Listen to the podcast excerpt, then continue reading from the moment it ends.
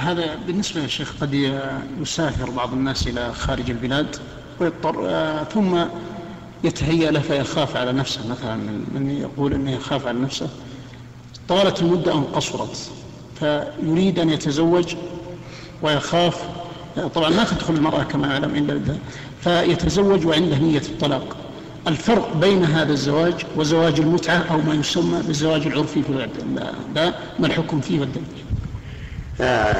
تزوج الإنسان بنية الطلاق محرم على المشهور من مذهب الإمام أحمد وقالوا إنه مثل المتعة لأن الإنسان نوى أن يكون زواجا مؤقتا والمتعة زواج مؤقت.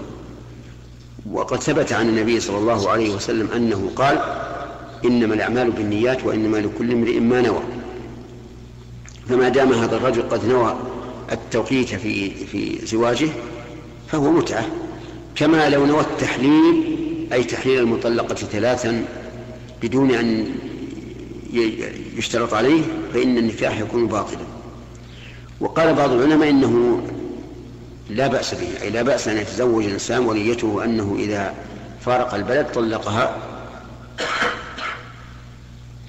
والفرق بينه وبين المتعة أن المتعة نكاح مؤقت بشرط إذا انتهى الوقت انفسخ النكاح بدون اختيار من الزوج. وأما هذا فهو نوى أن يتزوجها بنية الطلاق إذا فارق البلد ولكن قد يرغب فيها وتبقى معه.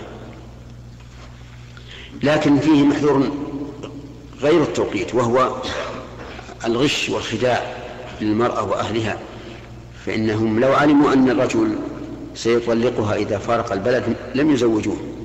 ويكون هذا قد خدعهم وغشهم فمن هذه الناحية يكون حراما لكن لو فعل الإنسان وأقدم على هذا الشيء وقال إنه سوف يغش فإنه لا لا يسمى متعة لأن المتعة كما قلت لك تكون محددة إذا انتهى وقتها انفسخ النكاح بدون اختيار من من الزوج. نعم. والرأي الراجح يا شيخ. الرأي الراجح أنه يحرم عليه ذلك يحرم عليه أن يتزوج بنية الطلاق. وعليه أن يصبر ويحتسب أو يتزوج بغير نية الطلاق ثم إذا فارق له أن يطلق.